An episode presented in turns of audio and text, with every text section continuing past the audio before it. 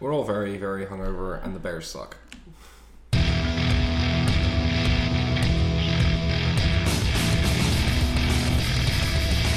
So, hello and welcome to All Four Quarters, your one stop shop for news, views, and overreactions to the NFL. Uh, we've got some news, but mostly a bit of preseason hype and a lot of Pro Bowl hype. so, lads, how you getting on? We've got uh, myself, Connor, we've got Harry, Hi. And we've also got Fitz. Hello. We've returned to our spiritual home. The start of the podcast was always recorded here in Harry's gaff with a couple of cans. We're now back with a couple of cans in Harry's gaff. Nothing like it. Uh, you'll you'll see a massive uptick in the second half of this podcast where we move on to the vodka. so, lads, it's crack to yourselves. Uh, still recovering from last night, as I imagine you guys are as well. Had a bit of a you had an engagement party, and you dropped by my uh, cocktail night as well. So No, yeah, it was it was good fun. I think I think my mistake was so you made me a lovely cocktail to start, and then I was like, "Oh, my cocktail's gone. I'll just make one myself." With no idea of what I was doing, just like just pouring stuff in. I was like, if I throw some fruit juice in on top, then that makes it a cocktail. it's healthy as well. You know, one, of, one of your five a day. Yeah, That's it. Getting my getting that sweet sweet vitamin C. Started with the Tom Collins, you finished with the Tom whatever the fuck like. Oh yeah, well, because we didn't have the right thing. I did. Um, this, so this actually goes back to back in Galway. Uh, Fitz was down in the the old uh, the old cocktail parties we used to have. We never had all the ingredients. So if you remember, I got you to get me a uh, a marker so I could draw a mustache on my glass.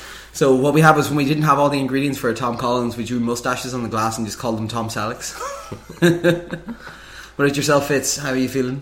Uh, okay. Uh, living. it's also my birthday, so Way! my reward is dying. Happy birthday!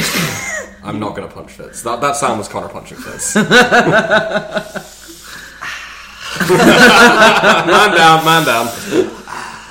Ah, so we're so we're deep in the dredges now of the preseason hype. We've now got every single news reporter saying this person looks amazing. If they could play, if, if the first game was tomorrow, they'd be playing. like there's just nothing but bullshitology for the most part. So, so what we're going to do is run through a couple of bits of news, and we're going to start our uh, our preseason assessments of teams. So we're going to do this week. We're going to do the NFC East and the NFC North. So obviously we'll try and keep it fairly tight, so you don't end up listening to us for five hours. Uh, Apart from you guys who listen to the live draft coverage, you masochists.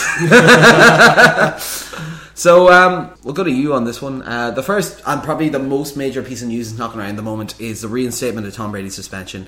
He's taking it to the Supreme Court. what I gather, Well. it's, I just, I just, I just, I just love the image of like Ruth Bader Ginsburg just being like, "Why the fuck am I listening to this?" No, well, it's, it's a very important uh, labour relations uh, case, you know. Um, Yeah. No, it's not going to the Supreme Court. They're trying to get an en banc hearing of the uh, Circuit Court, uh, Court of Appeals. So basically, all the judges listen to it. Boring legal stuff. Nobody cares. The real thing is, is how is this still going on? Like this is a year. This is over a year. Like this is just ludicrous. I. I don't like I just don't understand why this is still a thing, how this is still a thing. Like there is mishandling a situation, and then there is what has happened with this. It's not only that the NFL have mishandled this from the start. Now they might end up winning the case, which is great and all for them, but it's just unbelievable that we're still here. And you know, the thing is, if this does go to an en banc hearing, this is going to get dragged out. The suspension will again be suspended until uh, the hearing is done. So by the time this is As long, done, as long as they push it down, he'll just be retired by the that's point exactly it. Yeah, by the time this is done, Tom Brady could be retired. Like this is just insanity. Uh, I, I, I don't really know what else to say about it. Like, So, like- obviously, it's great if we get him back. We probably won't, but like, why is this still happening? So, are you running excited for four games of Jimmy Garoppolo? Garoppolo, yes, of course. Go to Rocklow. Come. Garoppolo, based on what we saw last season when he would be prepped for Tom Brady's previous suspension, uh, apparently didn't impress people. He was kind of underwhelming, and people were very happy when Tom Brady managed to get off, or so we thought at the time. Like it's interesting because like apparently there's also been news this week that like Tom Brady offered a very significant, generous financial right. Yeah, kind of. It is when we're like- at our lowest that we must cheat our most hardest. But based on the on the judgment that came out uh, again, like that basically reinstated the suspension. Basically, the NFL has a lot of eggs in making sure this goes as long as possible. No precedent is set that players Mm. can effectively get around the fact that the commissioner can do whatever the this, hell he this- wants. this is the thing I was going to say, like, because I think at this point, and you alluded to it earlier, Harry. Like, I think this is a scenario where it's not about the offense or anything that happened at the moment. It's it's now just purely about they want to maintain the power structure and the the deliberation powers that are held by the commissioner. It's about that rather than about the initial offense. Yeah, I mean, none of the trials have obviously been about whether or not Tom Brady knew how football was being deflated. I mean, that that in itself would be ludicrous if that was the case. I mean, it's obviously ludicrous anyway.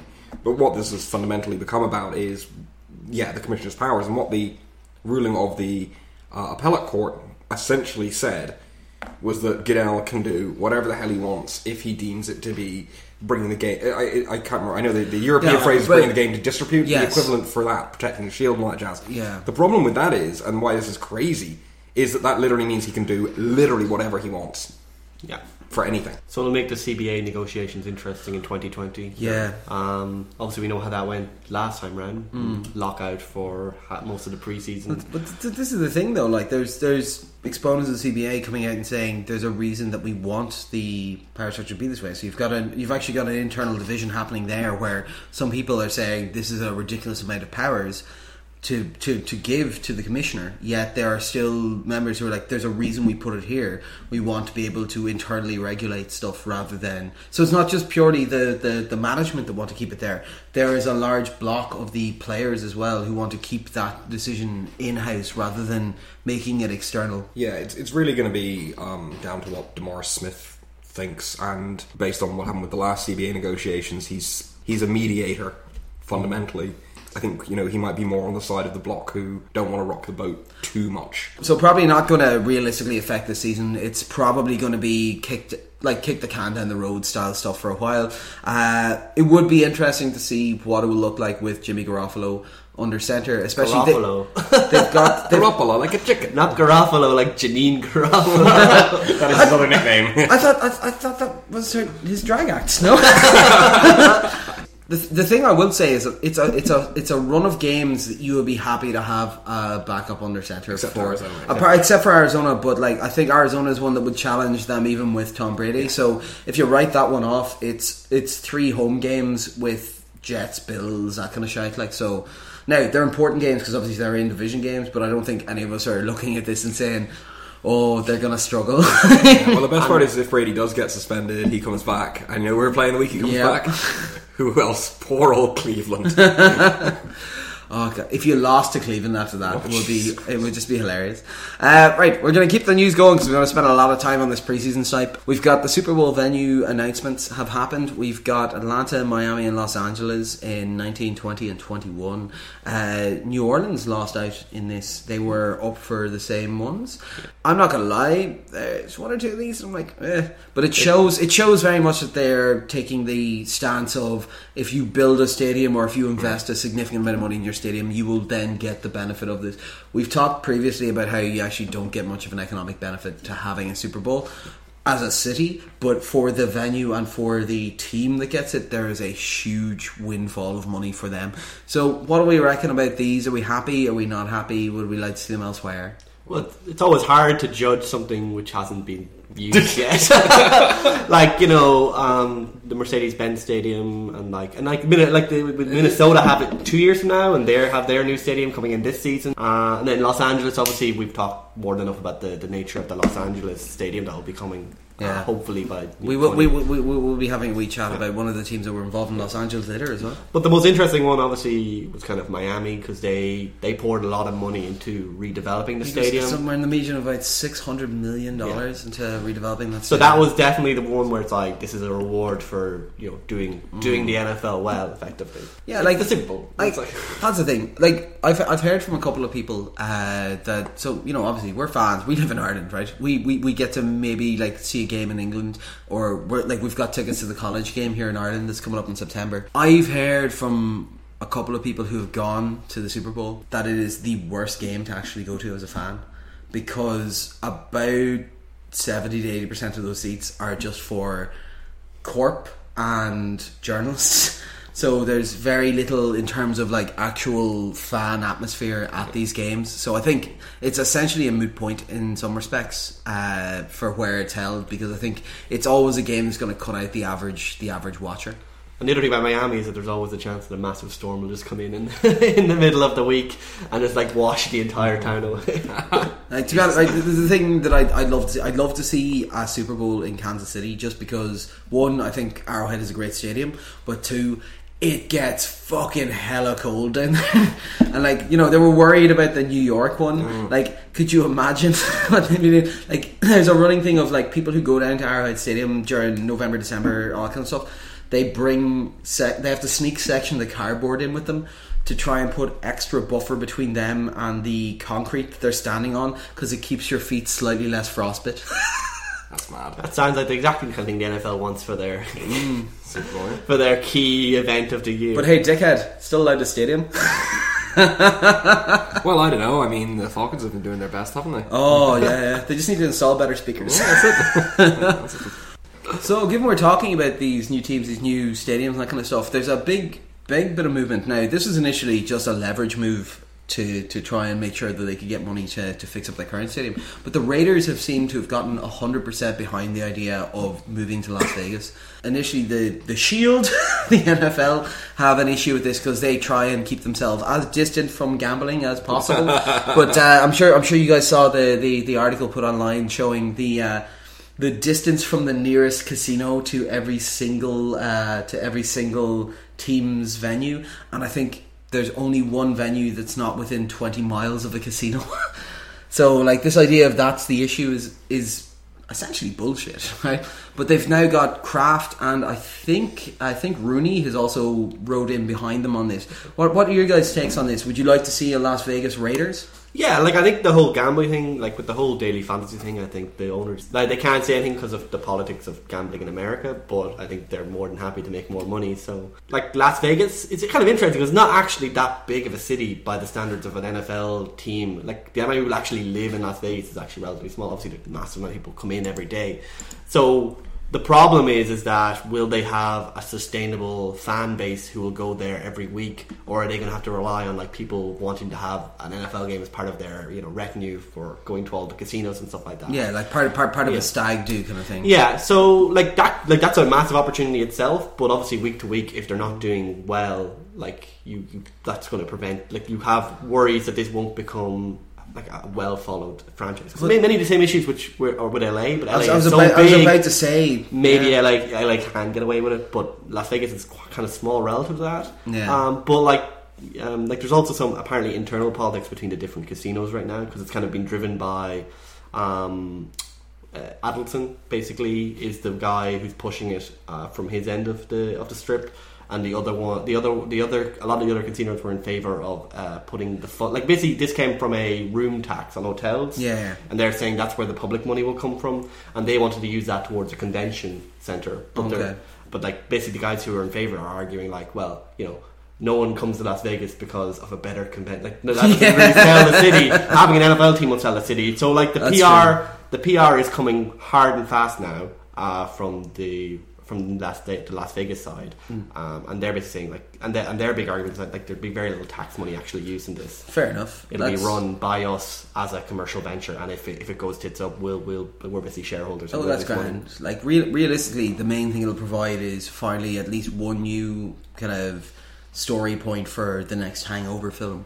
Well, What about yourself, Harry? What's your thoughts on this? I actually disagree with Hangover slightly. Um, Vegas itself is quite small. The Vegas metro area is actually one of the 32 biggest metro areas in, in America. So, in theater, like when you consider like places like Paradise and uh, Summerlin, places like that, like so there, there is enough people there. Um, of course, the question is, yeah, can it sustain a fan base? Because the, the risk is you can't really have the model like the sports that are very Vegas dependent, like boxing, mixed martial arts. They firstly, it's a smaller uh, amount of people, generally speaking. Secondly, it's the ability to uh, again, it's relying on people coming to go to see these things as part of the Vegas experience. It's part of uh, it's a sport that doesn't rely on like a, a geographically centralized fan base, and it brings in, and of course, what brings people in is not just the event, but also Vegas itself, as a destination rather than place to live, and also the gambling is what brings people in very very heavily. So it's very difficult to divorce sports in Vegas from the gambling. I think that's what adds a little bit of extras beyond Vegas is gambling. Sports in Vegas is gambling. Here's, here, here's a question that I think is relevant to that. A, a lump of players have came out and said that they don't like the idea of having a Las Vegas franchise on the basis of, you know, we've seen it a lot, especially in recent years, of players coming in and getting a lump of money mm. and then just living a terrible lifestyle and essentially just shitting it away, right? There's a lump of players, especially quite high up in the CBA, like the the the, the, the players' union NFLPA. yeah. uh, that, that have said that they do not want a Las Vegas franchise because they think it's a problem. And I, I, can, I can fully get the idea. Like, it's probably not the best place to let a young 22 year old suddenly have millions of dollars. But, like, I like I think that's spurious. Like, I would I would think that like you know people can can especially when we see people retiring early these days, we can see they're taking it more seriously. They're looking at it as being I'm going to set myself up and like people are leaving the league earlier now because they can they can understand that. I think this is just bullshitology that they're trying to spin out because they need you know content for the off season rather than anything else. What's your thoughts on that? Like, do you think that's actually an issue? Yeah, no, I agree with you that it's spurious because I think look at like if Johnny Manziel can go and fuck himself up in Cleveland. Like I'm pretty sure you can do it in Vegas. Like you can. Oh, he's up in court Vegas. this week as well. He is. Yeah, it turns out he is a horrible human being. But anyway, um, but that's the point. It's like these guys have enough money. They, the ones who want to go off and do that will just go to Vegas anyway. That's Like, it. that New happens. Jersey or whatever. Yeah. Exactly, or, yeah, or Atlantic, Atlantic City, City, Atlantic you City, know. exactly. Like, yeah, should Or players not go any to the Indian Giants? reservation, Native American reservation. Especially the Oh, Washington. Oh yeah. No, I, I agree with you. That that, that is nonsense. It's, it is just an interesting one because, like, from a financial perspective, it makes a lot of sense. But from like a place to establish a sports franchise, Vegas doesn't have that sports culture. Yeah. So that I think is the big bridge to to gap. Uh, the, the big gap to bridge. To be honest, they're probably if they really really want to, they can definitely find a way to make it work. But uh, like, and you know, it might happen because Al Da- uh, Mark Mark, Davis. Mark Davis. Sorry, Al Davis is well. Al Davis is alleged, allegedly dead. Uh, Mark Davis is a nut job. So anything could happen, Well, and they do die. they do need to get out of that stadium. So Casper, the speedy ghost. we- we'll we'll see. It's a it's a tricky one to pull off, but the NFL probably does have the resources. To The do it if it one, wants to. the one wild card, no pun intended, uh, in this situation is obviously the Chargers' decision to go in with the Rams. It hasn't been confirmed yet. They're still Yeah. in negotiations with San Diego. So obviously, if they chose not to uh, go into the LA thing with the Rams, then I think the this is much Ra- more likely. Yeah. uh, like the 'Cause- Raiders 'cause- have first option on joining. I, I will the say one, Rams. one other thing is that this could also be a case of softening up for San Antonio. Yeah, Oh, could be. Yeah.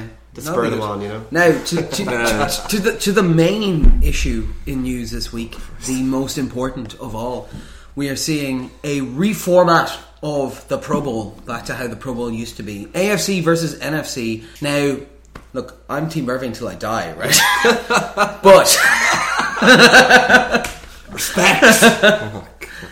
I've, I've, I've literally got a closet in my house that's just full of Pro Bowl.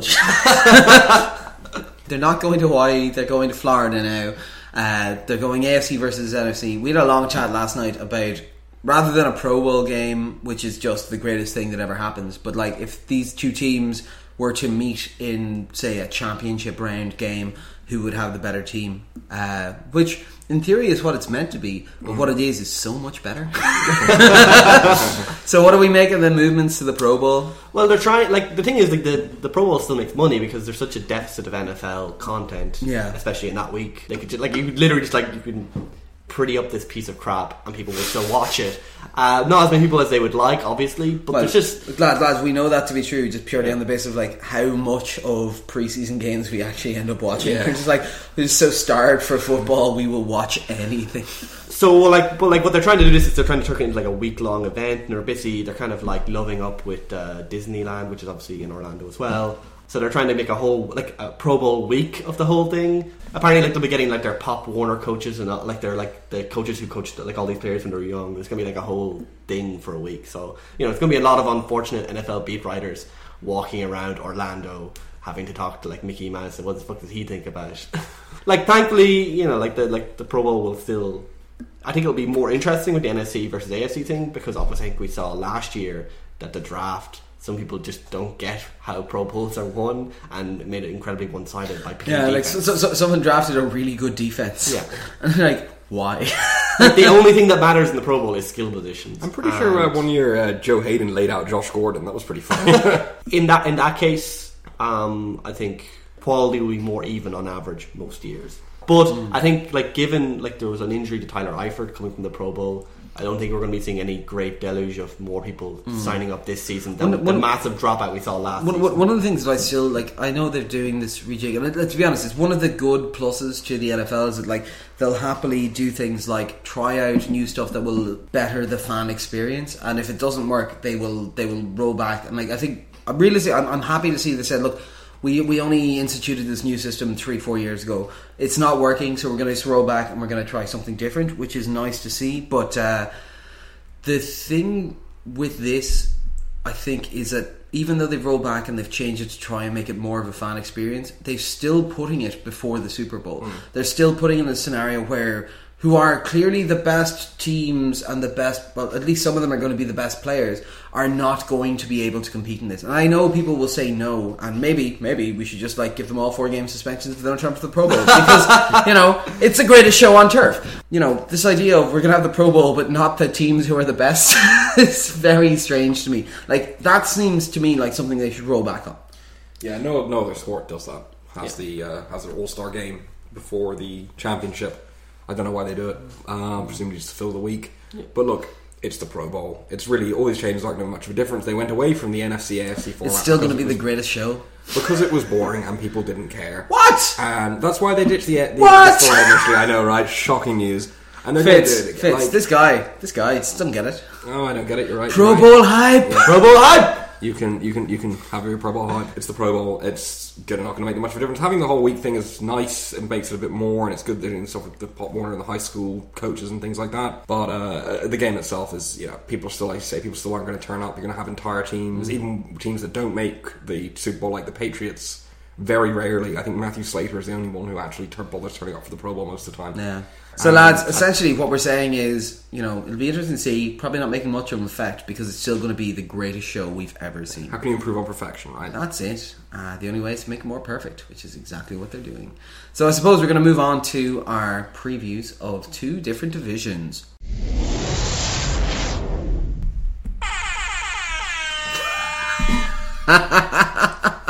So Connor has got a horn, and this is going to be interesting. Oh, that's actually the phrasing that my girlfriend uses a lot.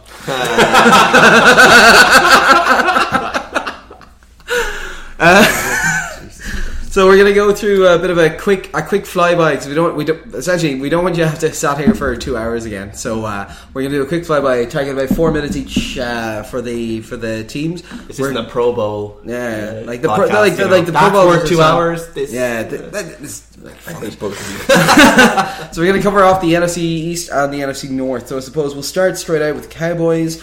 We've got obviously some injury questions have happened. We've got Romo coming back. We've got Dez coming back, but like neither of them still fully performing yet. They've lost pretty much pass rush. uh, they've added a potentially explosive new uh, running back. Uh, they've they've literally got a incredible stable of running backs right now. I think. So, what are you guys' takes on this? What do you think are the big issues? I'm going to go to Harry first on this one. Like, what do you think are the big changes in the uh, in the Cowboys? And we'll do our we'll do our prediction at the end. Yeah, I think it's pretty much what you've what you've hit on there. Um, mm, they're sort of just relying on that O line again, uh, and just hoping Romo stays healthy and Bryant stays healthy. I mean, they've got a, their formula. It worked when players were fit, and they want to continue on that. Now, the question is, of course, the defense. What's happening there? Um, so yeah, no, it, it is about that running game. I don't know how they're going to manage with the three running backs. We might not see all of them on the roster at the end, which will be interesting uh, to see see how they Your boy. deal Your, with your, that your, your boy situation. Freddie Myers. How do you see buried. that happening? I don't know at this point. It's it's very difficult to say why they picked him up, given that they then or why they drafted Elliott. Like what the plan is there, and it's going to be very interesting to see how that pans out. Particularly, what's going to be interesting is to see how well Elliott can hold up uh, in blitz pickup and pass protection, things like that, because that's going to seriously affect how they handle the uh, the running back rotation. Um, I think Morris is a good scheme fit at the Cowboys and zone blocking scheme. We've seen that uh, when they ran that at, at Washington, worked quite well for him. but there's a lot of sort of bits there that are very unclear with Dallas, and I'm not confident that they have worked out what they're going to do. No, uh, other than just like we're just going to use, we're just going to tank it behind the O line and hope for the best on defense and hope it all works out. Hope everyone stays healthy. And given how it's gone in the past, I'm not sure I'd rely on that. So, what are your thoughts, Fitz? What, what what do you see as being the risks for this team? Like on paper, this is probably the best, most talented team. Like if everyone No, stayed I'd, healthy, I'd, I'd say Bengals. Okay, but like a, like in the NFC East. Um, like if everyone stays healthy, if Tony division, Romo like- stays healthy, if Dez Bryant stays healthy, that offensive line with a good running back like Ezekiel Elliott, then that is a, the most explosive offense by a significant amount in the NFC East. And then like because they're playing, they will be playing a power run game. They can keep the defense off the pitch and kind of kill games out that way. There's just so many question marks about this team. Um, I, pre- I presume we're all looking at this and going, Dak Prescott's going to start at least two or three games this season. Yeah. if that happens, then, then that's where the trouble starts. Because like basically Tony Romo's like spine is being like pulled together with twine and like staples and just like doesn't make any sense more. And we all know that Tony Romo isn't the kind of Tony Romo's spine doesn't make sense anymore. Copyright Ronan Fitzpatrick. He doesn't. He doesn't really I take think it care. was his collarbone, not his spine. But well, I think he had some spinal. He did. surgery. He does have lingering spinal issues, Um, yes, unfortunately. It's always uh, reassuring. Lingering spinal issues. Ah, I don't have to worry about that. that's what I always say about my spine. I just hope it keeps lingering. So, like, I think like Tony Romo can't really trust that he'll stay up, and if he goes, we've seen in previous years like that, that, that this team isn't very good. Like they still had like you know like you could say that you know they lost DeMarco Murray last season, and they like maybe if they'd still had DeMarco Murray, they could have won some of those games they They lost. managed to get a thousand yards out of Glass Yeah. Like, So that's what I'm saying. Like the run game is going probably going to be effective no matter what.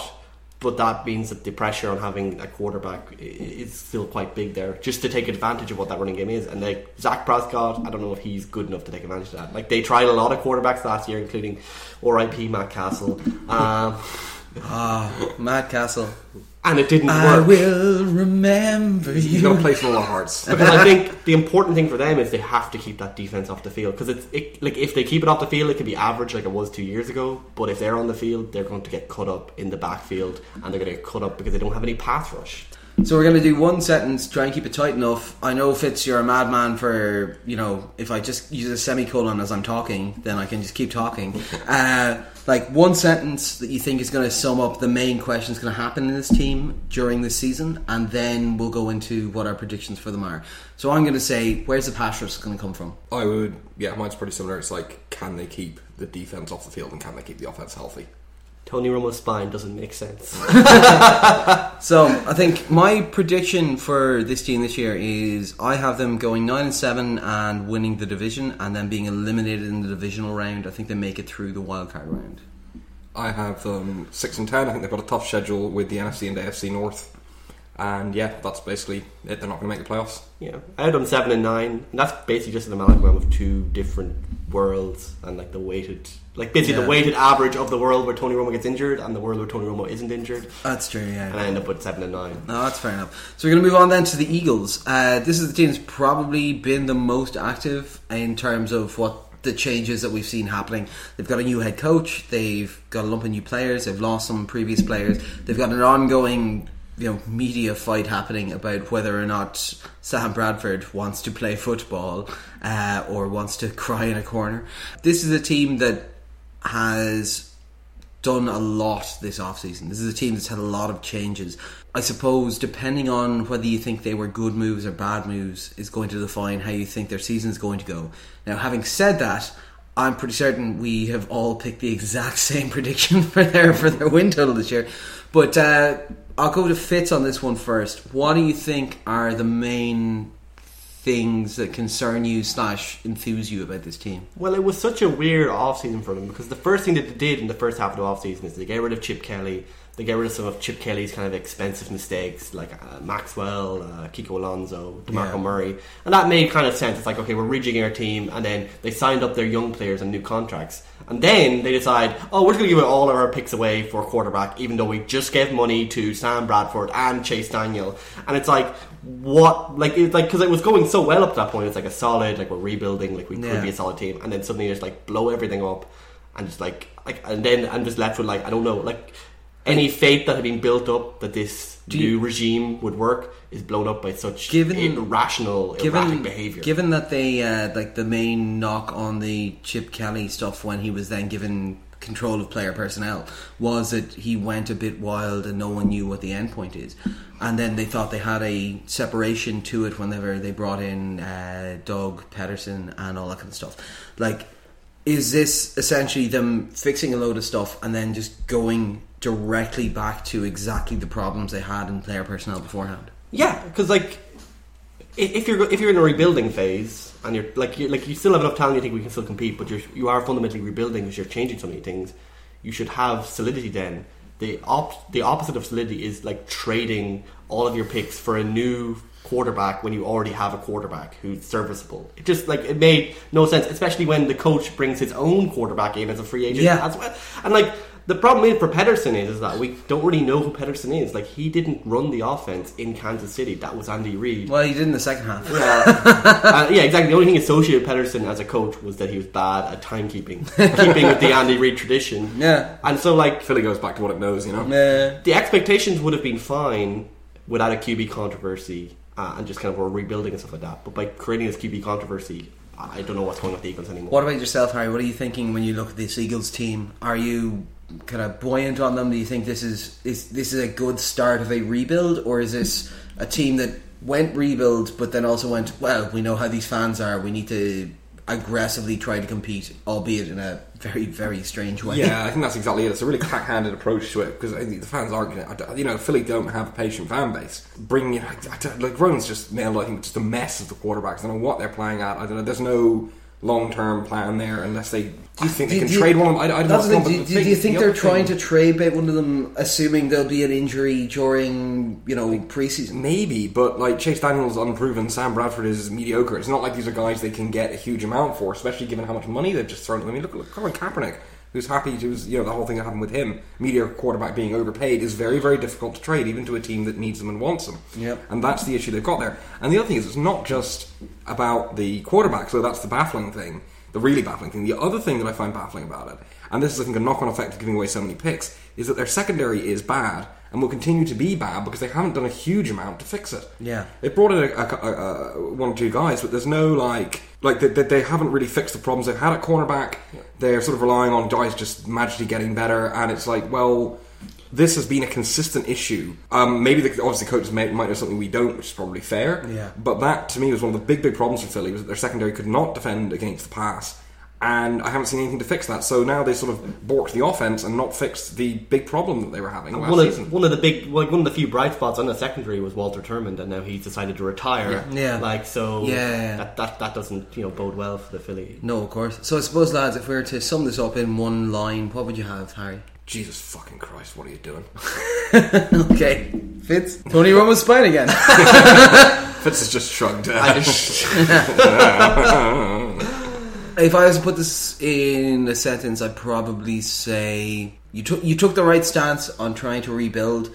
Stop pretending that you're not rebuilding. I think the problem is that by the end of the season, the one sentence might be maybe this wasn't Chip Kelly's fault. Yeah, that is that is the most worrying thing of the lot. Is that possibly it wasn't? I suppose he was he was a lightning rod, is what he was. Yeah, so, yeah. Um, do quick predictions.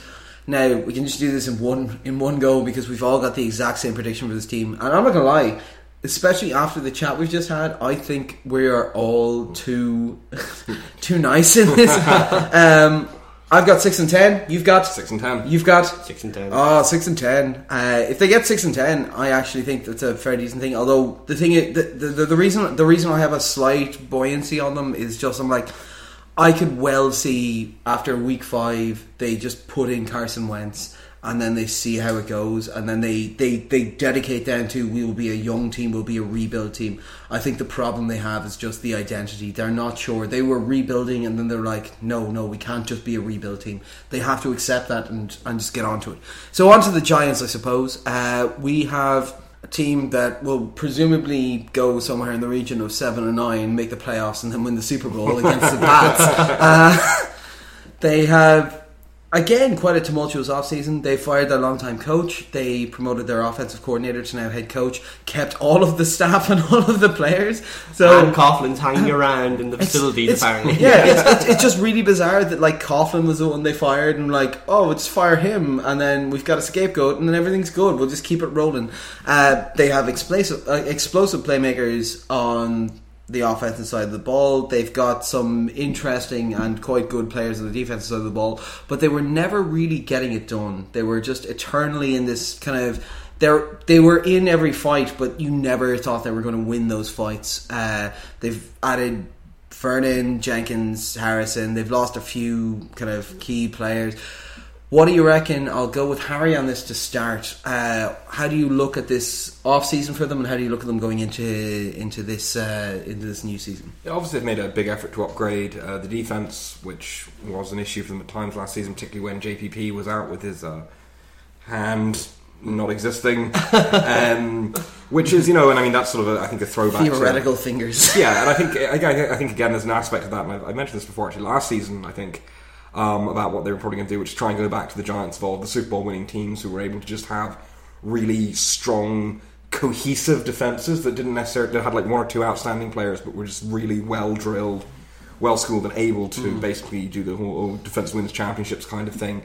Uh, when it mattered.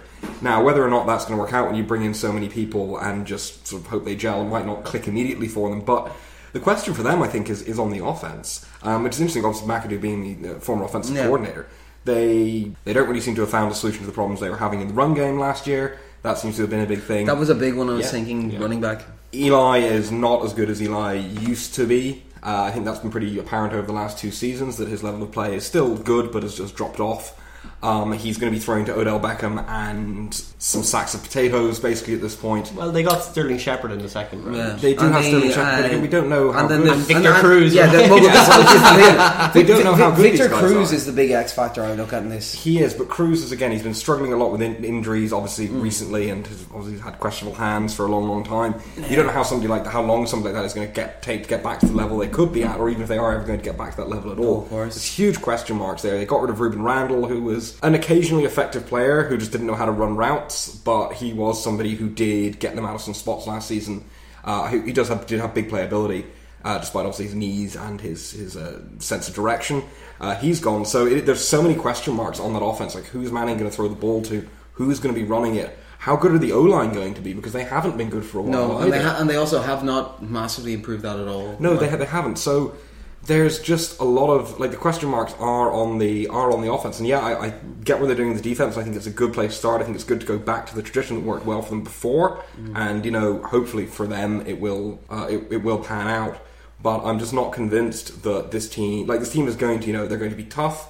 They're going to upset teams, but I don't don't see them becoming what they haven't been for a while, which is a team that can consistently win games. No, of course. So, well, like we're also we're also looking at this team as essentially they're looking into the last three years of a window, realistically, with Eli, and that's why I think they they preference McAdoo. They were looking to try and keep some continuity there, and think he works well with him and all that kind of stuff. So, like. The problem I have, and I'm going to come to you now on this, Fitz, is I look at this team and to an extent, kind of similar to the Eagles, where they're not sure what the identity is. Like they did a bit of like bringing in defensive players, trying to go like, look, we we have to build for a run because this is our window. But as you were saying, Harry, like they've they've missed steps that are very important in that of like you want men in the trenches to be able to defend your quarter. Like if you want to go on a run for three years of a window, you need to protect that quarterback. Uh, like, what do you think? Like, is is this a team that's set up to to run at this window, or is this a team that is kind of flailing, trying to figure itself out? Well, like I think it's more like the, like you say the team is flailing. I think it's Jerry Reese, the GM, who's flailing. He like he has been under a lot of pressure for the last few seasons because obviously the Giants have underperformed. The person who got the chop was the you know Super Bowl winning. Like you got rid of a Super Bowl winning coach in Tom Coughlin. Two like, Super Bowls. Yeah, two Super Bowl winning like like a legend in Yeah. New York. He'll obviously, and that's why you get to stick I around. was, I, was- I was so sad that he, he interviewed in Philly. I was like, oh, could you imagine if he just gone and fucking coached Philly? So what you have here is, I think, is a desperate GM looking to make a splash. Ended up overpaying a lot of good but not great players. Like Olivier Vernon had a good season last season because pass rushers have such a high premium. Yeah, Yeah. overpaid. Like Snacks Harrison's like a two down player, very good two down player, but still got overpaid. And Norris Jenkins, eh, like like a mediocre, like a, a fairly with- mediocre set, set, like cornerback who was given like Richard Sherman, Patrick Peterson money. With Jenkins, it's critical. Remember, he was one of two uh, defensive backs Yeah. that the Rams had a choice on who to tag, and they did not tag Jenkins, and that says everything. I think. Exactly. So I just it kind of feels like a desperate GM, like as you say, going for like for a last dance. And I think if this fails with all that money they spent and all that contract money that they, they've thrown away, Hmm. this could be a team that could end up going into a very long, like a few years of purgatory if this doesn't work out. Oh, so yeah. I'd be very worried. Like I'm, I'm even, I'm more worried about their future than I even about how they'll do this season because I think they'll be kind of average this season. Yeah, like that won't be enough. So I suppose we're to put it into one sentence. I'll start with you, Ronan. Uh, one sentence that you think defines the Giants, or what the main question will be. Uh, desperate, desperation. Okay. Where does this consistency come from? Yeah. What? This was Coughlin's fault. yeah. Uh, I've got All that modern medicine, you know. More leeches. I, I, I've got these guys going straight down the middle. I got them going eight and eight and missing the playoffs. Uh, Harry, you've got them at Uh, five and eleven. I think the problems on offense are significant, and again, tough schedule. again. I think through our chats, I'm like I was probably overly nice to them. What about yourself? And I had them eight at eight, uh, which in my predictions would get them into the wild card round, but eliminated. Very good, very good. So it's time to move on to the uh, to the white faces, the the racists, uh, The Snyders. Fighting Snyders, Yeah. yeah. The, the the the Snyderists, let's call them. Interesting off season. They have unloaded a load of contracts, sent some people elsewhere that I think we would all agree are generally pretty good people. Like Freddie Morris, I know is your boy, uh, Harry. So you know you you you you you'll love him regardless. Just. Uh, It's like that uh, the Jim Carrey film. I love you, Freddie Morris. Yeah, that's it. Um, they've added Josh Norman. They've added Josh Doctson. Mad about the Joshes. Uh, Yeah. They've added a few players here. They have, I think, tagged uh, Cousins. So he's making a lump of money this year. He's come out and said he's happy to be tagged. He loves the idea of getting one year to show again. It's a man who I cannot stand in an interview, but I actually have a lot of respect for on like how well he had. Like he was you know, picked up in the third round, was sat behind RG three, and didn't didn't cause a fuss about it. He was like, "Look, when I get my chance, I get my chance, and I'll show it." Like he had a good year last year. He needs to stop fucking using that catchphrase, but you know, it's all good. This is a team that I think is poised to do well if they can make it happen. But there's so many. So normally you have a team where you're like, they have a couple of blue chips, and then you're like, if this one thing goes right, they can do well. With this team, there are three or four things that I look at and kind of go, this is a question mark. Like Kirk Cousins is a question mark whether he can repeat that kind of stuff. Like, can their wide receiver core because they're they're they're getting a little bit old now still keep it up? Like, what are they going to do with running back? Uh, like, what are they going to do with what was a terrible secondary last year? Like, what do you reckon? Harry, I'll go to you on this one to start. What's your take on this team? Yeah, it's, it's interesting. This is one that sort of could swing either way, and will probably end up swinging both ways and finishing up relatively mediocre. There are again a lot of questions about can people repeat, can people maintain level. In fairness, uh, yeah, there is aging wide receiver, but also they've got young guys. They brought in Doctson. They had uh, Jamison Crowder came on last season. Uh, well, speaking of, you see uh, DeSean Jackson turned down a half a million dollar workout bonus to not work out with the team? so that's going well. Um, but yeah, there, there's there's problems. There's questions obviously about the the uh, well most of their front seven to be honest at this point. The cornerback situation obviously does look better now. Bashaud Breeland showed last season he's a very good player, and they brought in Josh Norman, who probably isn't going to be as good, just given again the Yeah. pass rush isn't as good, but he, he's still a good player. Man, he's getting paid. He is Oh, getting paid Jesus a whole lot, Christ. but uh, that's the market now. Um, obviously, the problem is that uh, beyond that, uh, say when you get to safety, then moving D'Angelo, D'Angelo Hall is going to safety, and he's D'Angelo Hall. Uh, The thing, the, the thing I always, whenever it says D'Angelo Hall, I just remember the uh, the the scene from uh, was it Hard Knocks last year, Oh. where uh, where he just got, he just got double stepped by, By Nuke, yeah. and he just he just fell over and just walked off the field. He's like, I'm not playing anymore. like, fuck this, because he, was- he, was- he was all about the match. He was shiting on pre pre snap. He's like, oh, I'm gonna ruin you. You ain't gonna catch your fucking pass. and he just I'm like just fell over and then just retired for the day. Pretty much. That's DeAngelo Hall's career in a nutshell. But uh, he's moved safety. And then uh, Bruton, who is essentially a former special teams player from the Broncos, is looking like he's going to be the other starter. So that's a lot of questions there. Um, Bruton's a big hitter, but he's uh, can he do coverage? I mean, he can basic cover two schemes. Mm. Yeah. Broncos didn't think he could. So there's a lot, a lot of questions on there. And then, of course, uh, Pot Roast has gone to the Patriots now. Yeah. And that's a big, big hole against the run. And then their own running game is like, who, who is Matt? Like, yeah, like they showed flashes last season, but again, nobody who can consistently tote the rock and set up the passing game like they need to. So, but again, So, it's so, so, so, so, so say say what you want to say. Say what you want to say.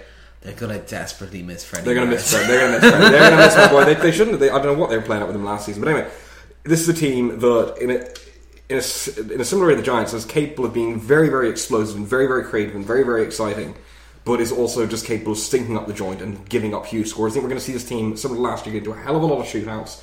They're going to be in a lot of exciting games, but and they're going to win some of them, but they're not going to win all of them. I think there's going to be a lot of those sort of coin flip type Here's, here, here, here's an interesting question. I think you like it's because I don't know what the answer to this is. So obviously we thought you know it's very confusing that the Cowboys took on Morris and kind of you know then have their massive number of running backs. I find it very confusing that this team let him go, given that he didn't get paid a huge amount with the Cowboys, and that is that is one of the things. Like I'm pretty sure my my one liner for this is going to be what are you going to do running back? like, like it seems weird that for that price they let him go, given what he has done. Like- like what do you think, Fitz? Well, like in terms of the running back situation, I think like Freddie Morris is a good, if not elite, ZBS type running back. I think when they brought in the West Coast system under Gruden, it didn't it- quite is suit it- his it- skills it- as it much. They prefer system? What? No, I know it's- it's not purely a system. But I think like Gruden prefers a bit more flexibility in his running hmm. backs. What about yourself, Like- Harry? What's your take on this? I know he's your boy. Oh yeah, Mar- Morris can't catch the ball, but there's but he's an okay pass protector. Like yeah, I think it is primarily a scheme thing, and I think a lot of it is Gruden sort of d- detoxifying, for want of a better word, the whole RG three setup and trying to move on to his That- own that was the thing, his like, own I- I- I did But the have thing is, feeling- Jones and Thompson weren't that good last season. Yeah, I, I did have a thing in the back of my head of like when they were getting rid of RG three, I was like, well, yeah, like is it the thing? Because Freddie Morris, I'd always saw Freddie Morris tied with RG three mm. in my head of like they were the young ones that came in and were doing well, kind of thing. What about yourself, Fitz? What do you think on this team? These racists. My, my biggest problem with this team starts in the very top with the ownership. This is not a good ownership, and that means that if thing if things go wrong, this is an ownership which is liable to start making mistakes, to start flailing around. Like they have a good GM in Scot McCloughan, but I don't I don't really trust Gruden, and I definitely don't trust Snyder as an owner. I think this is the kind of team that when things are going well, things are grand and then they can do exciting things like sign Josh Norman. But the second that things start to go against them is the team is liable to fire a coach in the middle of the season Yeah. or to cut players and stuff like that. I think on paper there's lots of things to like here, but there are clear deficiencies at running back and defensive line. I- I don't but my biggest issue is just I don't trust this team as a kind of unit in terms of who's running it. I- I've been saying because like I think I think it's one of those ones where like it's one of the few teams. Now, obviously, you know, there's a reason we don't say their name because we don't like it and we don't think the guys are sane and Snyder's a wank. But I also have that thing of like if I was a player, and I know obviously it's very hard to kind of get into that mindset because it's it's it's so separate from what our lives are. This is this is an organization that I think as a player I would not want to get involved with and that's that that's a thing that I think will even though it's not you know obviously people are getting paid and they're they're they're playing away for them but like I think that sinks into the psyche I think you're entirely right that like even at the top end I think that's Like, do we believe that the lessons from the RGD situation have actually been learned, or that things went well last season, so it, it kind of was kept under the surface, but that those same issues or same types of issues from the top could occur again? And I think they definitely could. Yeah, I think they the sort of issues that do manifest in the field because it's interesting what you say about the organisational structure. And I think it's actually true of the type of players they have as well. If you look at guys like D'Angelo Hall, like Junior Galette, and also Josh Norman, who they brought in, these are guys who have I forgot about Junior Galette Yeah, he's Jesus still there. Um, these are these, this is a fiery bunch. Those are the kind of players who, when things are going well, that fire that they have is really, really useful and makes them better. But when things start going badly, those are also the kind of players who deal badly with that. And if you're looking at these guys to be you know, leaders on the field or leaders in the locker room or whatever, if the organization itself starts going top down, you're definitely going to see this filter down to the field.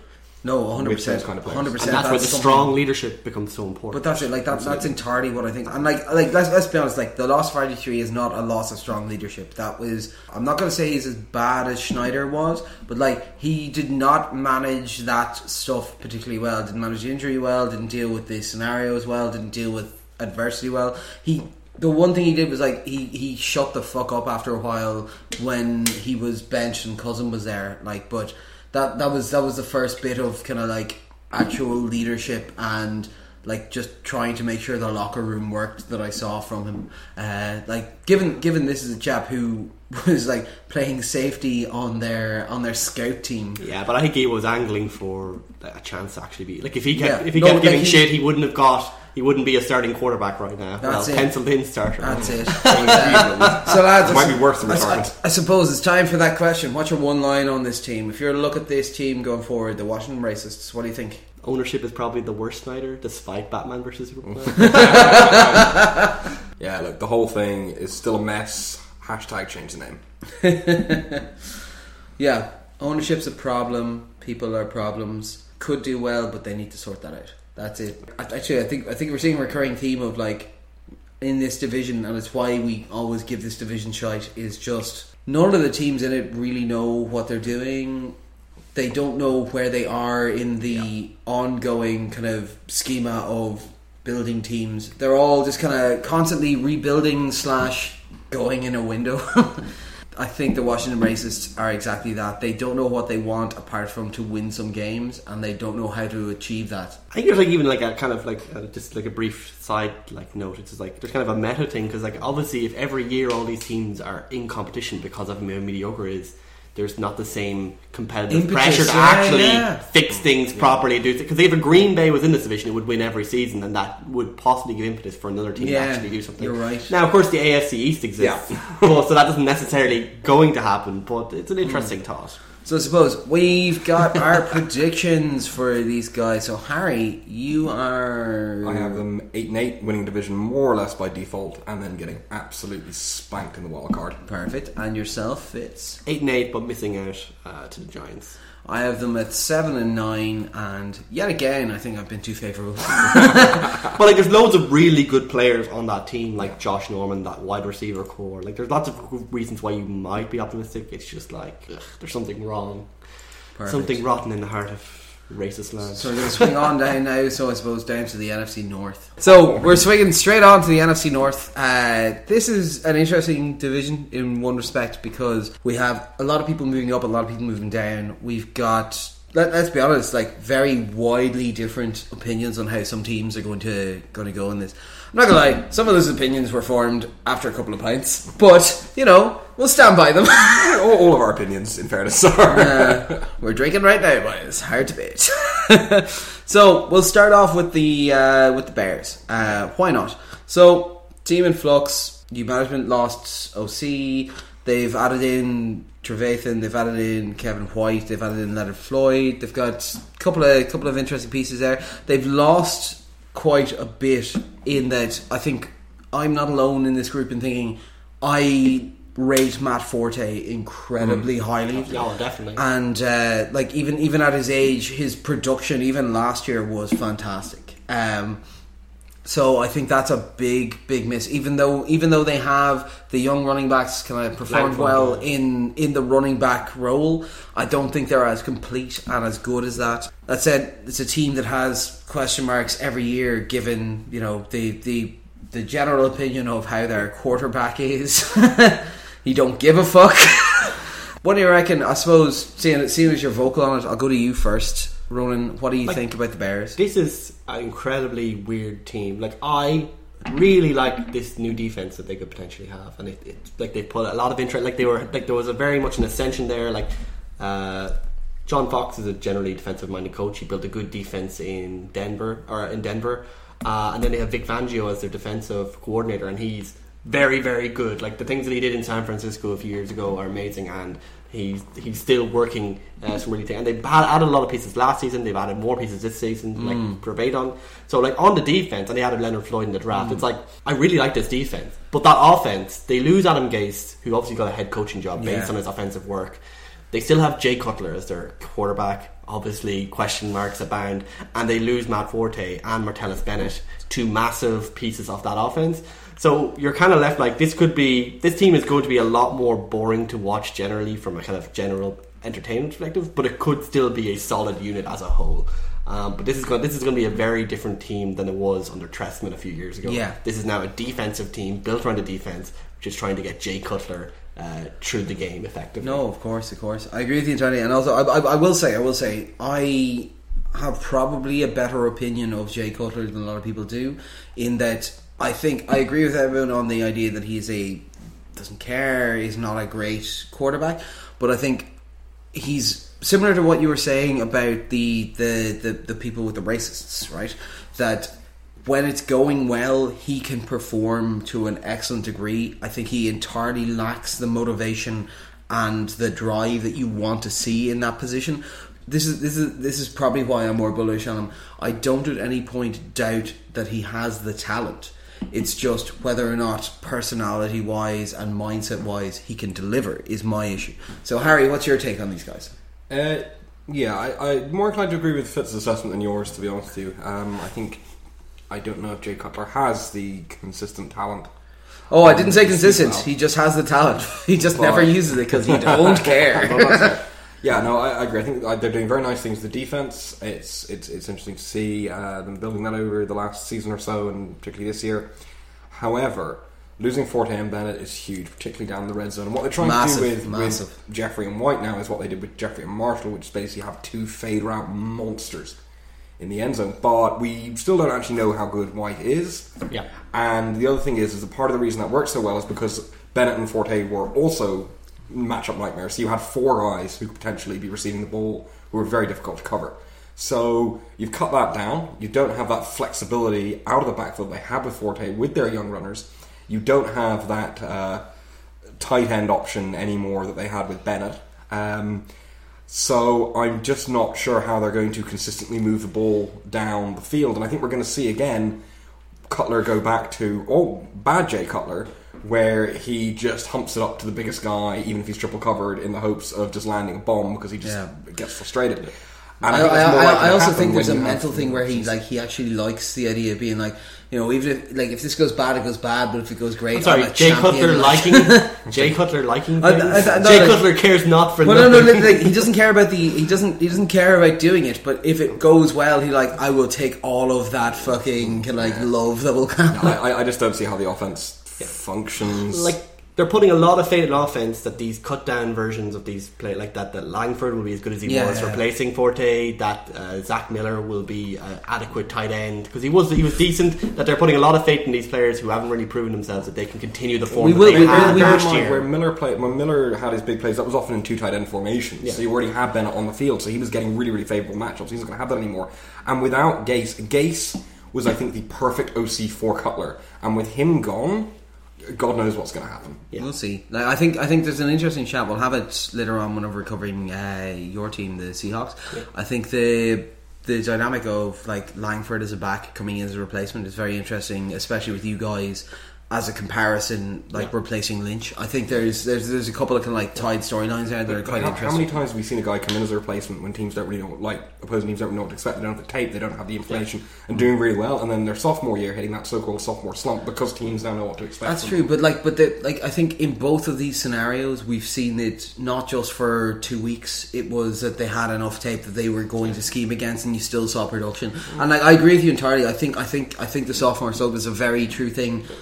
Just because it's not just dealing with the player, it's also dealing with the blocking scheme. Yeah. But with the introduction, and this is this is, I think, in my head, the the big wild card for this team is like how different is this new OC going to run the running game? Because if they It's a relative no-namer as well. I Yeah. I don't even kind of think his name. It's like, but apparently he very little, like relatively little experience of like running successful offense. Yeah. So like, we'll, well like Yeah. I, th- I think I think that's the big the big issue with this team is like how different is this offense going to run? And there are some less interesting deficiencies, like they're planning to run like Bobby Massie as like their like one of their tackles. Yeah. Like it was pretty bad for Arizona, and then their secondary is still pretty suspect. So The, the OC, by the way, is called Dowell Loggains, and he was tellingly the quarterbacks coach.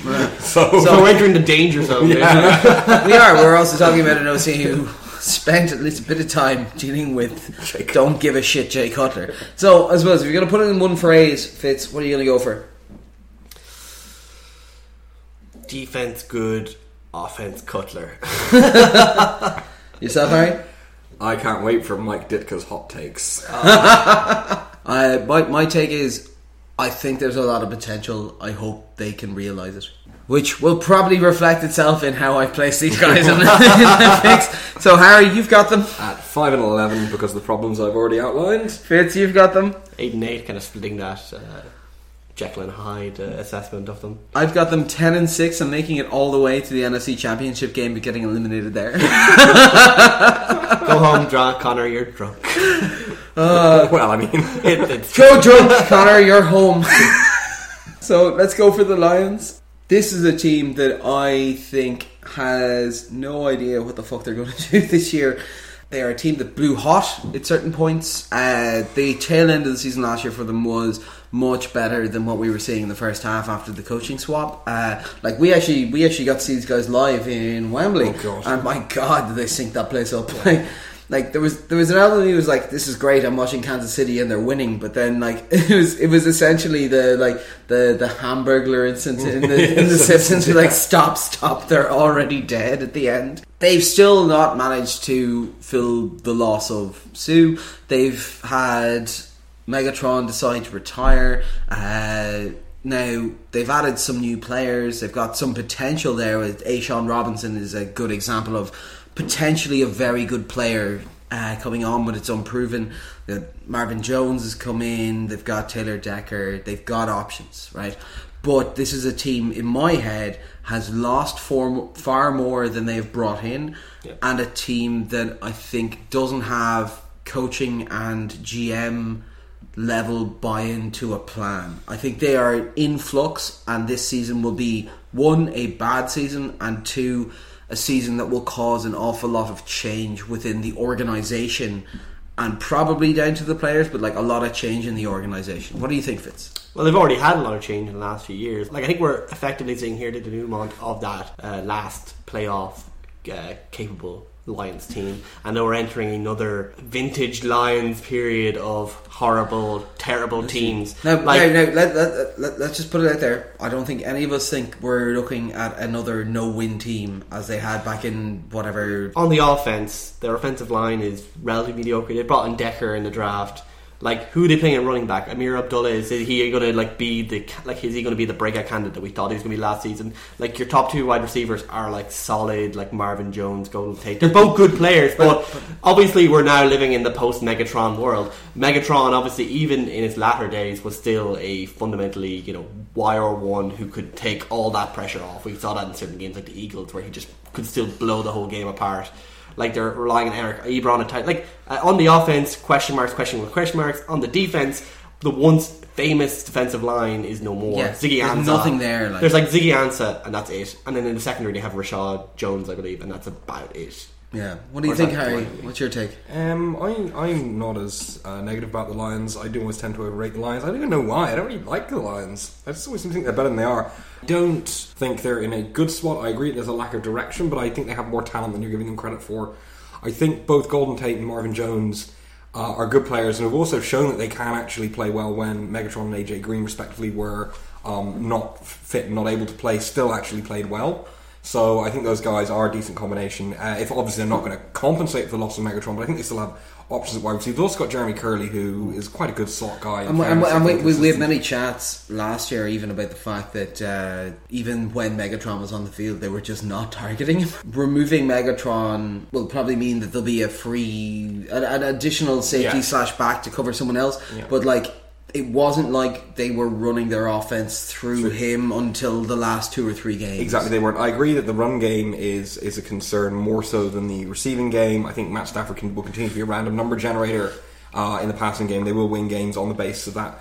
The defense, I don't think it's that bad. Yes, there are problems on the D line. Yes, Haloti Ngata has been disappointing. Ziggy Ansah is obviously one hell of a player, but consider remember again, DeAndre Levy is there. He was phenomenal last season in the linebacking corps. They're getting Stephen Tulloch back after his incredibly stupid self-inflicted injury. And the defensive backfield isn't that bad. I mean, Darius Slay is a pretty good player. Mathis is a pretty good player. Like they're not as bad as I think. I don't think they're great, but I don't think they're as bad as, you, as, you're, as you're saying they are. So I don't think they're going to do fantastic things, but I don't think they're going to struggle immediately. But I don't think we're going to see any progress. This is a team that's sort of just going to, I think, spin its wheels a lot this season. Think he's in decline though in general. Um, I think it's going to be worse than last season just for the absence of Megatron, if nothing else. But I don't think, as Connor was saying, because they went away from him so much, I don't think it's going to be a huge drop off. And I think they've added some, you know, they've added some some weapons.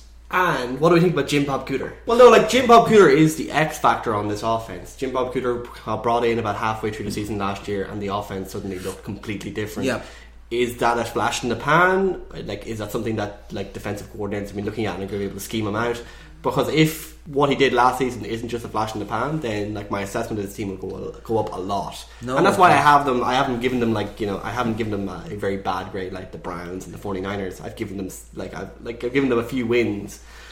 But there's so many question marks in terms of talent. I, I can't really see Yeah, them as no, a winning team. Harry? Can I, I this is quite telling that both myself and Fizzle made up a defensive back for the Lions. what you were saying there. It's a meta joke. I you didn't, I, I, I, didn't- I didn't want to say it, but uh, very, very, very direct. Uh, one line. How do you take it, Harry? Just this is a team in marginal uh, decline, going nowhere quickly. Just going to be spinning its wheels this season. Fitz? In Cooter we trust. Myself is just it's declining. Stop pretending it's not declining. Rebuild. If you start now, you can have success later. Metaphor for the city of Detroit. Yep. I've got these guys not doing so well. I've got them five and eleven. Fitz. Six and ten. Uh, eight and eight. Yeah.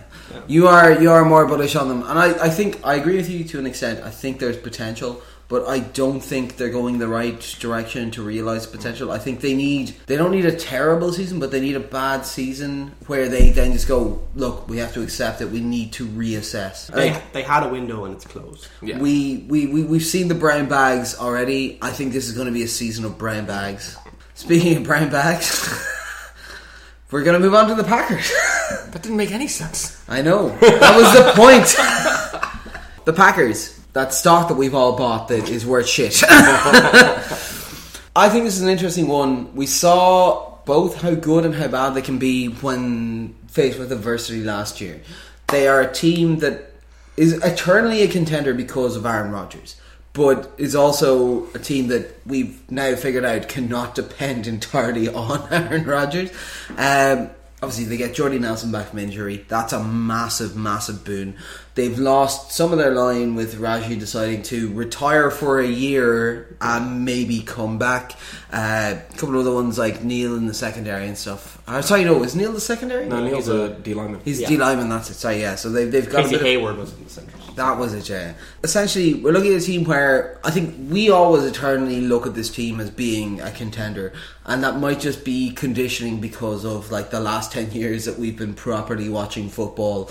They have always been contenders, but I think it's kind of interesting to look at this team now and say, like, is it as point? So it came out during the off season. They had problems, and the players were complaining about the fact that they do not really do free agency. And it, it, it's been an identity that they don't do what other teams do. like, don't do what Donny Don't does. But, like, they were always that team. Whereas now, I think reactionary, the the division they're in have tried to respond to what they do, and they do not show the flexibility needed to change what they do to constantly keep it new and keep it as effective as it was. Is this a team that can get back their Jordy Nelson and get back to what they were beforehand, their old status quo? Or is this a team where they're trying to build what they had five years ago and that's no longer the case in the NFL? Harry? Die. Look, I, I think they're still good. Um, basically, like to put it extremely bluntly. No, no, no, no spoilers, but that's going to come out of the pick spoiler. Yeah, it is, it is, it is, it is. They still have Aaron Rodgers. They're getting Jordy Nelson back as a phenomenal player now. We don't know how up to speed he's going to be, but he's back in OTAs. He's back starting working out again, so it's probably going to be fine. If Lacy can get his conditioning back, that's going to be really good because he's obviously seen he can be a phenomenally good player when he when he's. Okay, fair enough. That that happened. Um, they're also moving Clay Matthews back outside Yeah. uh, which is his best position, and that's going to make a hell of a lot of difference, I think. So, to be honest with you, I still think they're far and away the best team in this division. I think they're one of the especially best just teams in the just NFL. just because you said it, I'm going to ask you: Do you actually think they're going to have him outside the whole time, or do you think this is a we found a guy we can put inside, but realistically we're going to probably knock him inside a lot? I think Matthews is going to play significantly more snaps outside this season than he did last season. I'll put it that way. Yes. Um, well, given he played fuck all Yeah, stuff I know, outside last No, I think I think they're going to. It's an easy I, bet. I think they're going to start the transitioning him back into into his best role because I think you have to put your best players in, your, stro- in their in their best position ultimately. That's it. and that's what we saw. Like Matthews was an emergency fix inside, and he wasn't like phenomenal in that position. He's he, he- he's literally the other side of the coin to my issue with JJ Watt, where they're just like JJ Watt can pick where he wants Yeah. on the line to to But- rush against. So, but look, I, I, I honestly, I think they are still, and we've seen it year on year on year. They still have the core of that very, very good team. They still have their most talented players. They are getting one of their most talented players back. They appear to be getting one of their other ta- very talented players back into shape. They're a very, very difficult team to stop. Yeah, there are still obviously question marks about the defense, but they have a good enough offense to paper over those cracks because the defense isn't bad. It's merely not as good. So Fitz, they have probably the most unattractive head coach in the league. What's your thoughts? Wait, what? That's probably not relevant. Uh, Not true. But no, like I think He, lo- he looks like he enjoys the cheese curd. Harry's like the only real weakness they have is at ILB. Like they're going to try people and put they're going to put try new people there, free agents. Like they'll have churn over the off season probably and through training camp to see who's the best there. Because I think they're you know they don't want they don't want to get rid of the best pass rusher.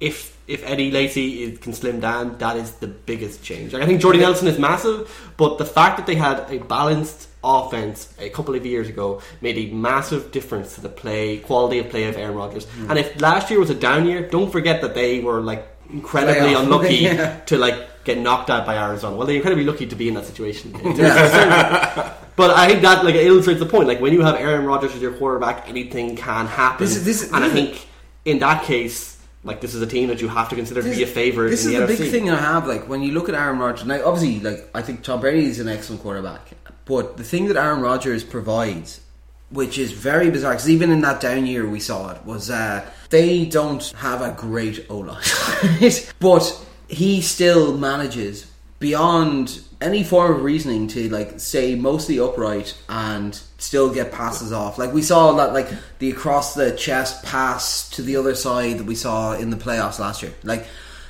he is a player who is not just good, like he's transcendentally good, right? And I have an awful lot of value that I put on that because, like, any team with him under center, I think has a great chance. In the same way that I'd say Tom Brady, anyone who has him under center is in a great position regardless, right? But is it a point of because I think we saw last year the deficiencies in the rest of the team because we didn't have the options to go to the Jordy Nelson to have an effective run game. Like, did we see what the limitations of this team are, and have they addressed that enough? I think you've only seen that if things go badly, you play worse. Like every team will have unfortunate events like injuries and stuff like that. And I think we saw the limits of Aaron Rodgers' ability to fix things because there was like the game plan broke down and it was basically Aaron Rodgers, Aaron, go improvise victory for us, please. And uh, to be fair, he did it. He did it against the Lions. He nearly did against the Cardinals. Like he did manage to do amazing things. But that means that like if that's their baseline, their But- expectations is a Super Bowl. That's their only real problem. But, but, but that's the the question. playoffs That's the question. enough. They've got the baseline, but do we think that they have improved themselves enough to then go beyond that? Like, is it just going to be like a perennial team who goes to the goes to the playoffs but doesn't really get through the playoffs? Like, someone- they, they, they've got a great core and they've got a good team, but is this a team that does not end up, you know, Winning- winning- going that much further? They end up meeting kind of w- to win the Super Bowl, everything needs to go right, or you know, most of the time, everything needs to go right. I think like it's unfortunate that they've been so good for so long that the Super Bowl is their expectation, but I think there's just at a certain point to win the Super Bowl requires a bit of run of luck, and I don't think they can control that. And that's where if Jordy Nelson comes back well, and if Jared Cook works out and stuff like that, they could win a Super Bowl, and they're definitely close enough that that's a realistic expectation. Yeah, I, like I think that's fair, and I mean, you say about like that's the baseline and not progressing. Like I don't know if maybe I'm, I'm reading what Ron said differently to you, but I think this is the thing. Last season was pretty much beyond the seasons where Aaron Rodgers has just been crocked. That was pretty much the worst case scenario for them. Yeah. And he pulled wins out of his ass for them. And he Oh, got them into course. the playoffs. And I- they could they, they were very, very close to going further than I- did. I- I agree with you So, entirely. The critical thing is, is like it is unlikely that they are going to have exactly all those same things go wrong again this year. You're going to see a progression almost by default because you know it, it's very unlikely they're going to have th- be in the same scenario with as many problems. And while yeah, there are certain deficiencies that they haven't fixed. When your big free agent signing is Jared Cook, like that's I mean, okay, that's whatever. But the team itself is good enough, and they can make a Super Bowl. In the playoffs, you always need a bit of luck. You always need a bit of things, Yeah. things to go your way a certain way. They didn't uh, last year. This year they could, but they're definitely going to be in the playoffs, and they're definitely going to be one of the best teams in the NFC. Well, well, you, you you say that, but we're going to come very shortly to our predictions. What's your one line approach? this is still one of the best teams in the NFL. Fitz? Aaron Rodgers is good at football. There's an awful lot of potential here, but I'm not sure if they've actually taken the right approach to maximize. We'll go Fitz first. I had them 12 and 4 winning the division. I haven't worked out how to goes in the playoffs, considering that would contradict what I said earlier, but I think a Super Bowl contender for sure. Yeah. Yourself? I have them fourteen and two. Um, that's assuming Rodgers stays healthy for the whole season. Yeah. and they'll probably get to the championship game. Let's be honest, I think that's fair. I think we always just assume that they'll stay healthy. I have them going. You're regretting this. You're regretting this this, is aren't you? terrible. I like your whole, your whole But, thing was uh, like, they, they're, how deep can they make into the playoffs? No, and no. your it's prediction like, is I, I, I'm- I'm going eight and eight. I think I think they fall off the cliff. I think. So Aaron Rodgers will get injured. That's basically Connor Kelly's prediction. No, no, no, no. My, There's no way that makes sense unless Aaron Rodgers gets injured. What I if everybody else gets injured? like literally everybody else. They we'll already see. did that, and they still get to the playoffs. laugh at me now. Enjoy it later. Let's fuck it. And the final team in this division, the Vikings. Look, they finally stopped beating their children. They're ready to play some football. What do we make of this? They've got an incredible, let's be honest, as much as they hate him as a person, an incredible running back. They've got an ascending quarterback. They've got some wide receivers that looked really good down the back end. They played that horrible game against uh, your Seahawks, uh, which we watched, and that was horrendous to watch. It was like in the tundra, though. Effectively, It is. They've added some players, which are nice. I haven't lost anything too bad. Like Mike Wallace is probably the biggest name person they've lost, and that's essentially just been like, oh, I forgot where that ticket was. Hmm. Oh, but that was two weeks ago. It doesn't matter. They lost the other Matthews brother as well. that's true. So I'll go to Harry on this one first. What's your take on the Vikings? I have a hot take on the Vikings. Ooh, I have a very hot take on the Vikings. I'll come to that in a moment. I agree with what you're saying. I think this is a team that, in theory, is in the ascendancy, has made some nice additions, is looking well. I really rate Teddy. I have this weird feeling that this is the season that AP breaks down. yeah, I I could see that. And I genuinely think if you look at the injuries, if you look at the workload, if you look at his production, if you look at the scheme, the things it, it's stacked against him this season. And the problem is that they have good options. Jerick McKinnon is a He had- fantastic little player. I'd say but he's not he- necessarily a three down back. And also, if Peterson starts going off a cliff, you can't just bench He had, he, he, he had, he, had, he, had, he had two games last year where he averaged less than one yard a carry. Does that which mean- kind of says to me that he's not as explosive as he was? And I'm I'm I'm I'm hundred percent lockstep with you. I think that I think this is the season where we see that because So- normally it would have been last season or a season before, but he had that year out because of the uh, because of The all the whole him being a massive cunt Exactly. stuff. He had the he had the ACL and he had the suspension. Um, but the, the thing is, I think that the Vikings are. This should be a year for them where they really start pushing Green Bay and start challenging that division. I think what we're actually going to see is the team finding itself in a very difficult year, unexpectedly in a transition because of that. Yeah. And they're going to take a year or two to sort that out because they were so heavily focused on that aspect of the This game. this is very interesting because like this is so I I have them doing a little bit better than yourself, but like I have the exact same thing in my head as like I say this is a team in the sense they've got young players, they're seeing production out of them, but like we, we we said this about a lump of this division as well. I think the problem is so they've got a young team in ascendancy, but a young team in ascendancy that is still tied to like a 31 year old running back, and that is what defines them, It's and t- that's a problem. Exactly, it's tied to an aging superstar. And the, the thing is, they've got a very good defense, they've got a very good quarterback, they've got very promising young receivers, they've bolstered the O line, and they've got a very, they, they, the defense is top to bottom very, very good. Mm. And was very, very quietly very good last season. The thing is that I think the reason I think they're going to struggle even with those things is, again, it's because it's the cornerstone, it's the keystone that gets hurt. And when that part falters, it's much more difficult to adapt than it would be otherwise. If you see saw this team, they just did, never had an Adrian Peterson, they'd probably be okay. But then if AP starts to break down, you have to They're not- change. yeah, how I think they're not benching him. They're not exactly. benching him, like. and you have to. You ca it's they're going to struggle to adapt, and I think they're going to move forward in some ways. But I don't think that's going to be reflected in how they finish this season because I think they're going to struggle to adapt. Fitz seems to look dubious. What do you think? No, like like I think like they've got a good coach in Zimmer who would drop Adrian Peterson if he had to. I think this is a strong old school coach who isn't going to like keep running AP if he's making one yard gains and isn't doing anything. I think they've improved. Like they got Laquon Treadwell, the kind of uh, possession receiver that Teddy Yeah. Bridgewater probably needs to succeed. They they added two very good players in Alex Boone and Andre Smith to that offensive line. I think this is the type of team. Like yeah, I think if Adrian Peterson does poorly, it definitely puts a dampener on them. But I think they're still good enough overall because this is now under Mike Zimmer a defense first team. The job is that the defense will kill the other, like will choke the life out of the other teams. And I think we saw last season that this defense has enough talent to do that. And we've seen over and over again, like teams like the Bengals, teams like the Seahawks, teams like the 49ers a few years ago, if you have a good enough defense, you can like compete for playoff positions and for potentially championships. I don't think they're quite there yet because I don't really have faith in Teddy Bridgewater as a franchise quarterback. I think he's quite solid, but I think kind of like the Bengals, he's not good enough to take them all the way to the Super Bowl. He- he- he's a young Andy Dalton. yeah, basically. I think they're stuck in that situation where their quarterback is good enough not to get benched, but not good enough to actually push them forward to being competing at the very top of the division and very the very of this division specifically, and to like push for that Super Bowl. So I suppose Fitz, the easiest question I must ask now is, what's your one line take on this team? the Vikings are the Bengals of the NFC. Yeah. Yourself, Harry? Well, mine is AP goes off a cliff, and the team will struggle to adapt. Fair enough. I have them having. Essentially, I, I have the same idea. I think he struggles, but they still do enough. I have them, you know, doing a good job, but not that great.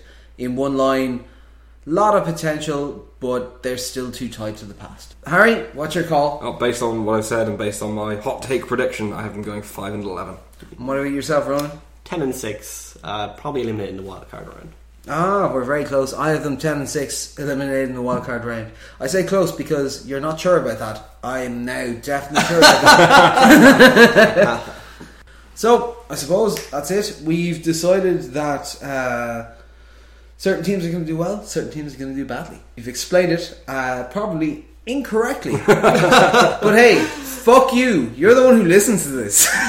Just look back at our playoff predictions from a few months ago. Nothing like it. Uh, so I suppose I'll say goodbye for myself, goodbye from Harry, Goodbye. And goodbye from Ronan. Goodbye. It's been lovely chatting to you. We're going to have a little bit more of preseason planning, a little bit more of the discussion about how all the teams are going to do. We're going to do North and East. So if one of those is your team, give us a shout, give us some questions, give us whatever the fuck you want. We will, if it's good, do it. If bad, we'll just ignore it. So nothing like it. Lovely to chat to you guys.